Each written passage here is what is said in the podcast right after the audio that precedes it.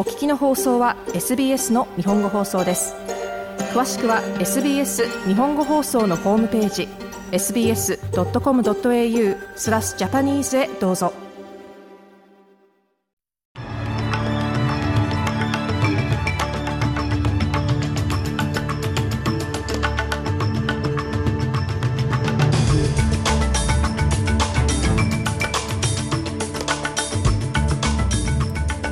月12日火曜日午後のニュースをシドニーから大場意味がお届けします。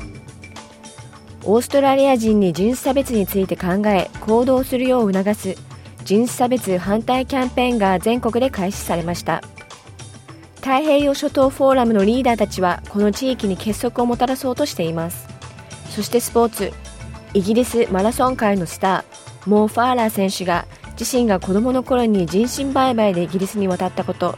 そしてモー・ファラーが本名ではないことを明かしました。この時間の主なニュースです。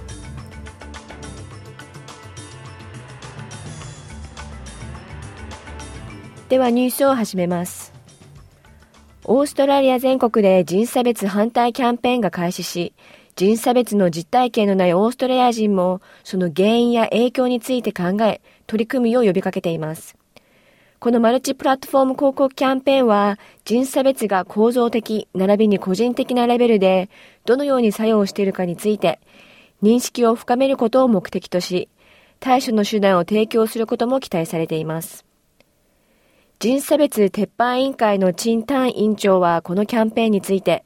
オーストラリアの人種的平等に向けた取り組みであると SBS ニュースに語りました。The campaign is part of a larger anti-racism strategy that we このキャンペーンは私たちが実施しているより大きな反人種主義戦略の一部です。人種差別は公平で公正かつ平等な社会での生活を妨げるものです。異文化コンサルタントで多様性と包括性のトレーナーであるタスニーム・チョプラー氏は SBS ニュースに対し、職場の多くはこの格差を埋めるためにやるべきことはたくさんあると語りました。There's no room for discussion. You can't あなたに対して独断的な考えを持ち、ステレオタイプに基づいて意見を結成している人とは会話をすることができません。それは疲れるんです。人々の誤解や認識の甘さ、誤った情報を打ち破るという意味で、私の仕事が生かされているんです。タスニーム・チョプラ氏はこのように述べました。次のニュースです。ニューサーズウェル州の洪水被害者に対する連邦政府からの災害支援金は、さらに8つのカウンシルエリアに拡大され、合計37地域となりました。新たに対象となったローカルガバメントエリアは、カンバランド、ミッドコースト、マスウェルブルック、南ブッカ、ニューキャッスル、ポートスティーブンス、ランドウィック、そしてウォーレンとなっています。大人1人1000ドル、子供1人400ドルの一時金は、かやに大きな被害を受けた住民が対象となります。ドミニク・プレテ州首相は、アンソニー・アルバニージー首相との共同記者会見で、必要な援助が滞ることがないよう、洪水被害者に対する支払いは過去に遡って監査されるだろうと述べています。Whether it's through COVID payments, whether it's through disaster payments, there are always people コビット支援金であろうと、災害支援金であろうと、不正に申請する人は常に存在します。それは非常に残念なことですが、我々はそのような人たちを逃しません。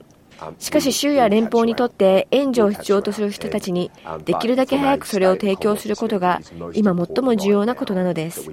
しかし監査は行われるでしょう。ドミニク・ペロテ州首相はこのように述べました。次のニュースです。ペニー・ウォン外相は今週開催されている太平洋諸島フォーラムにおいてオーストラリアは耳を傾け学ぶと述べました。これはウォン外相が就任後、太平洋島小国への外交ツアーを開始してから推し進めてきたメッセージと一致しています。ウォン外相とパット・コンロイ太平洋相は、太平洋諸国との関係改善のため、新政府が掲げるより野心的な気候変動目標を推進しました。しかし、キリバスが指導者問題で離脱を表明したことで、フォーラムは早くも障壁に直面しています。ウォン外相はより多くの結束を呼びかけていると同時に、過去の分裂から多くの進展があったとも指摘しています。You look to where the forum was over a year ago now. Um, 1年以上前のフォーラムと比較すると、今はより良い状況にいると思います。これは強い相違があったリーダーたちが交渉の場についたことへの大きな賛辞です。キリバスとの関係については和解に向けた努力を続ける必要があることは明らかです。ペニー・ウォン外相はこのように述べました。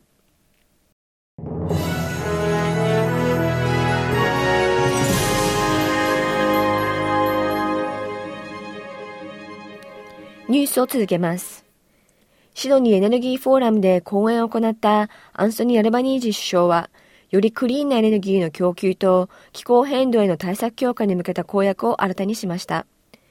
政府は2050年までのネットゼロ目標について、送電線の改善や再生可能エネルギーの供給を増やすことを検討するとしています。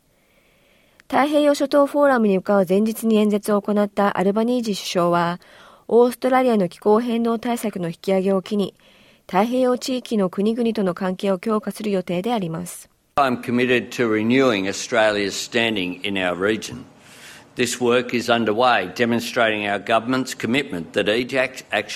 私はこの地域におけるオーストラリアの地位を新たにすることに全力を尽くします。これは現在進行中のことであり、私たちが取る一つ一つの行動、この領域で追求する一つ一つの政策が、オーストラリア政府のコミットメントであることを示しています。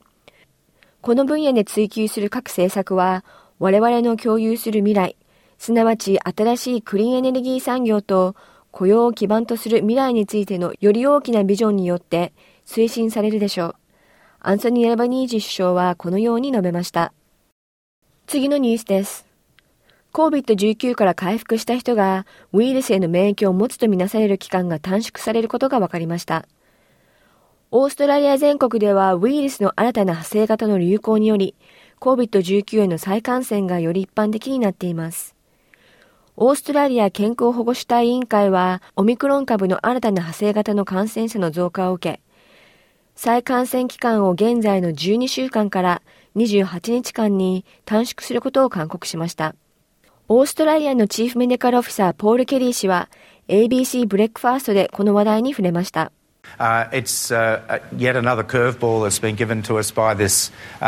このウイルスによって我々はまた思いもよらない状況に直面しています。新たな派生型はより感染力が強く、これまで私たちが見てきたケースよりも早く再感染する可能性があるという強い証拠があります。ポール・ケリー氏はこのように述べました。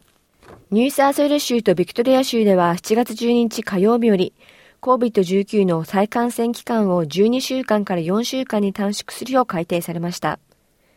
またビクトリア州では室内でのフェイスマスクの着用が強く勧告されましたが、州政府は義務化の再導入には踏み切れませんでした。最後にスポーツ。イギリスマラソン界のスター、モー・ファーラー選手が自身が子供の頃に人身売買でイギリスに渡ったこと、さらにはモー・ファーラーが本名ではないことを明かしました。ファーラー選手は長距離ランナーであり、近代オリンピック史上最も成功したイギリスの陸上選手の一人です。BBC とレッドブルスタジオによるドキュメンタリーで、ファラー選手はジブチから彼を飛行機で運んだ人たちによって、モハメド・ファラーという名前を与えられたことを明かしました。彼の本名はフセイン・アブディ・カヒンです。ファラー選手は人身売買や奴隷制度に対する世間の認識を変えるために、自分の物語を伝えたいと語っています。Most people know me as Mo Farah, but it's not my name or it's not the reality. ほとんどの人は私のことをモ・ファーラーという名前で知っていますが、それは私の名前でもなければ現実でもありません。本当のところ私はソマリアの北にあるソマリーランドでフセイン・アブリ・カヒンとして生まれました。私の両親はイギリスに住んだことはありません。父は私が4歳の時に内戦で亡くなり、家族はバラバラになりました。私は別の子供の名前でイギリスに不法入国させられました。モーファーラー選手はこのように述べました。以上7月12日午後のニュースでした。